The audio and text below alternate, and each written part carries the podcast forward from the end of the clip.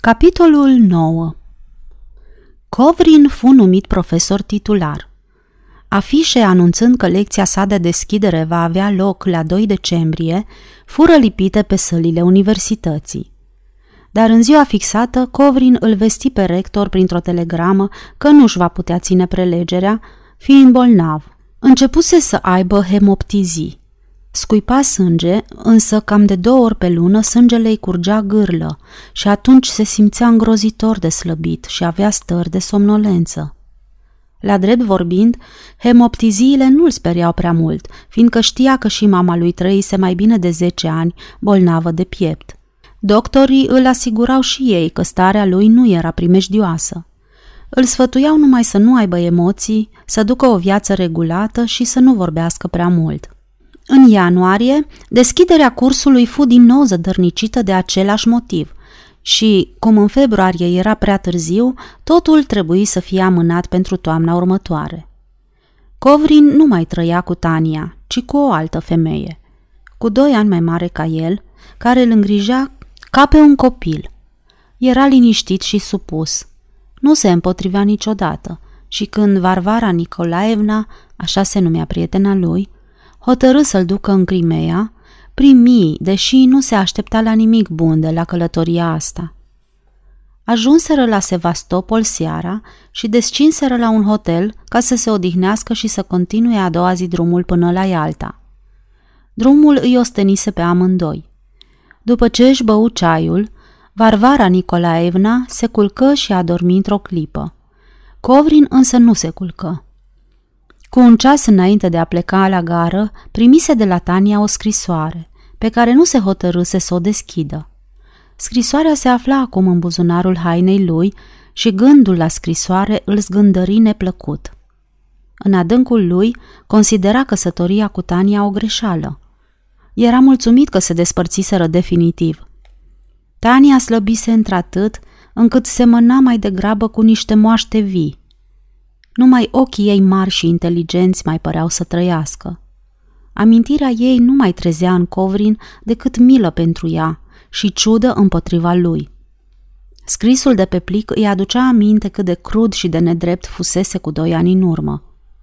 Cum se răzbunase pe două făpturi nevinovate de destrămarea lui sufletească, de plictiseală, de singurătate și de sila lui de viață. Revăzu clipa în care rupsese în bucățele dizertația de magistru și articolele scrise în timpul bolii sale mintale. Zvârlite pe fereastră, bucățelele de hârtie se roteau, apoi rămâneau aninate pe ramuri și pe flori. În fiecare rând vedea dovada unor pretenții pe care nimeni nu le îndreptățea, agresivitate necugetată, înfumurare și megalomanie – și avea impresia că citea o descriere a tuturor defectelor sale.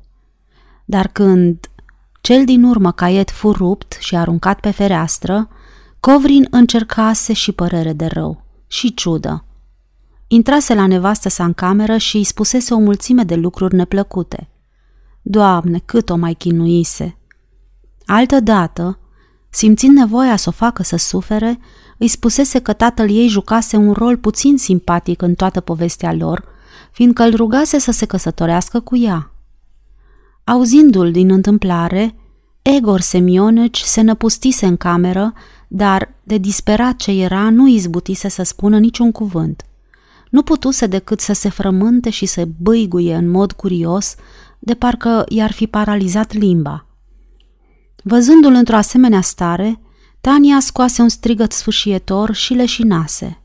Era groaznic. Și scrisul de pe plic îi reamintea acum de toate acelea. Covrin ieși pe balcon. Aerul era blând și cald și se simțea mirosul mării.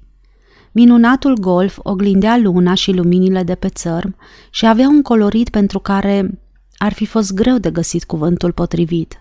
Era o armonie gingașă de albastru și de verde – pe alocuri apa avea reflexe de piatră vânătă și mai departe lumina lunii dădea impresia că s-a închegat și că umple golful. Ce minunată potrivire de tonuri, ce pace, ce liniște, ce măreție! La etajul de jos, ferestrele trebuie să fi fost deschise, fiindcă se auzeau dezlușit râsete și glasuri de femei. Fără îndoială, era o sindrofie. Făcând o sforțare, Covrin rupse plicul și se reîntoarse în cameră să citească scrisoarea. Tata a murit. Tu ești vinovat de pierderea lui, căci tu l-ai omorât. Livada noastră s-a dus. Aș și încăput pe mâini străine. Cu alte cuvinte, se întâmplă tocmai lucruri de care tata se temea mai mult. Și asta tot din pricina ta. Te urăsc din toată inima și îți doresc să pieri cât mai repede. Nu-ți poți închipui durerea mea. O durere peste putința de îndurat. Fii blestemat. Te-am crezut un om extraordinar, un geniu. Te-am iubit, dar tu erai nebun. Covrin nu putu să citească mai departe. Rupse scrisoarea și o aruncă. Îl cuprinse o neliniște vecină cu frica. Varvara Nicolaevna adormea după paravan. O auzea răsuflând. De la etajul de jos continuau să vină râsete și glasuri de femei. Lui Covrin îi se părea însă că-i singur în tot hotelul.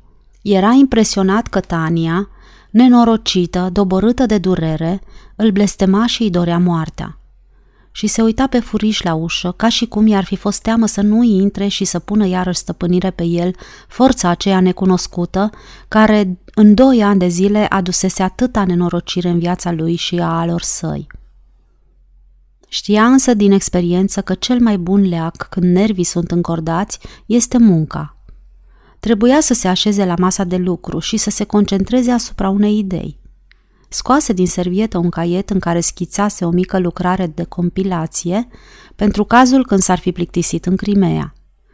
Deschise caietul și se păru că pacea și nepăsarea din ultima vreme îi se reîntorceau în suflet. Paginile caietului îl făcură să cugete la zădărnicia lumească. Se gândi câtă suferință și strădanie îl costă pe om viața, în comparație cu bunurile mărunte sau mediocre pe care îi le poate da în schimb. Ca să obțină, de pildă, o catedră la aproape 40 de ani, ca să fie un profesor ca atâția alții și să expună cu glas domol, plicticos și greoi idei obișnuite, ba chiar împrumutate de la alții, pe scurt, ca să obțină o situație de om de știință mediocru, Covrin trebuise să învețe timp de 15 ani, muncind din greu zi și noapte, să se îmbolnăvească grav de nervi, să treacă printr-o căsătorie nenorocită și să facă tot felul de nerozii de care i-ar fi fost mai plăcut să nu-și aducă aminte. Covrin își dădea limpede seama că nu e decât o mediocritate, dar acum accepta gândul acesta, fiind convins că fiecare trebuie să se mulțumească cu ceea ce este. Lucrul îl liniștise aproape cu totul, dar bucățelele albe ale scrisorii, împrăștiate pe parchet, îl împiedicau să-și concentreze atenția. Se ridică, le adună și le aruncă pe fereastră. O adiere ușoară, venind dinspre mare, le împrăștie însă pe pervaz. Din nou o neliniște plină de teamă îl cuprinse și îi se păru că era singur în hotel. Ieși pe balcon. Golful, parcă viu, îl privea cu nenumărați ochi albaștri, ca de peruzea sau de safir, și cu stropi de foc, chemându-l parcă. Era cald, înăbușitor de cald.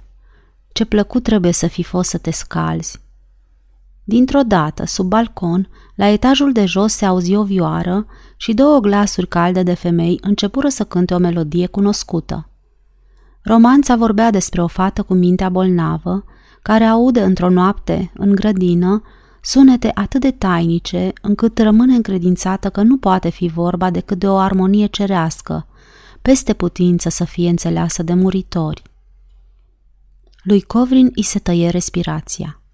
Inima îi se strânse de tristețe, apoi o bucurie adâncă, amețitoare, de mult uitată, îi se trezi în piept. De partea cealaltă a golfului se ivi o coloană neagră, înaltă, semănând cu un vârtej sau cu o trombă. Coloana înainta pe ape cu o iuțeală înspăimântătoare în direcția hotelului. Pe măsură ce se apropia, se micșora și se înnegrea și Covrin a avut timpul să se dea la o parte ca să-i facă loc. Călugărul cu capul cărunt, cu sprâncene negre, descoperit, desculț, cu brațele încrucișate pe piept, Trecu pe lângă el și se opri în mijlocul camerei. De ce nu mai crezut?" întrebă vedenia pe un ton de dojană, uitându-se prietenos la Covrin. Dacă mai fi ascultat când îți spuneam că ești un geniu, ultimii doi ani ar fi fost pentru tine mai puțin serbezi și triști. Covrin se simțea din nou un geniu, un ales al lui Dumnezeu. Își aduse dintr-o dată aminte de toate convorbirile lui cu călugărul negru și voi să vorbească, dar un val de sânge, țâșnindu-i din gură, îi se răspândi pe piept. Și Covrin, neștiind ce să facă, trecându-și mâinile peste haine, își înroși manșetele. Voind să o strige pe Varvara Nicolaevna, care dormea după paravan, făcu o sforțare și spuse Tania. Căzu pe covor, se ridică în mâini și șopti din nou. Tania. O chema pe Tania. Chema grădina imensă, cu flori rare, strălucitoare de rouă.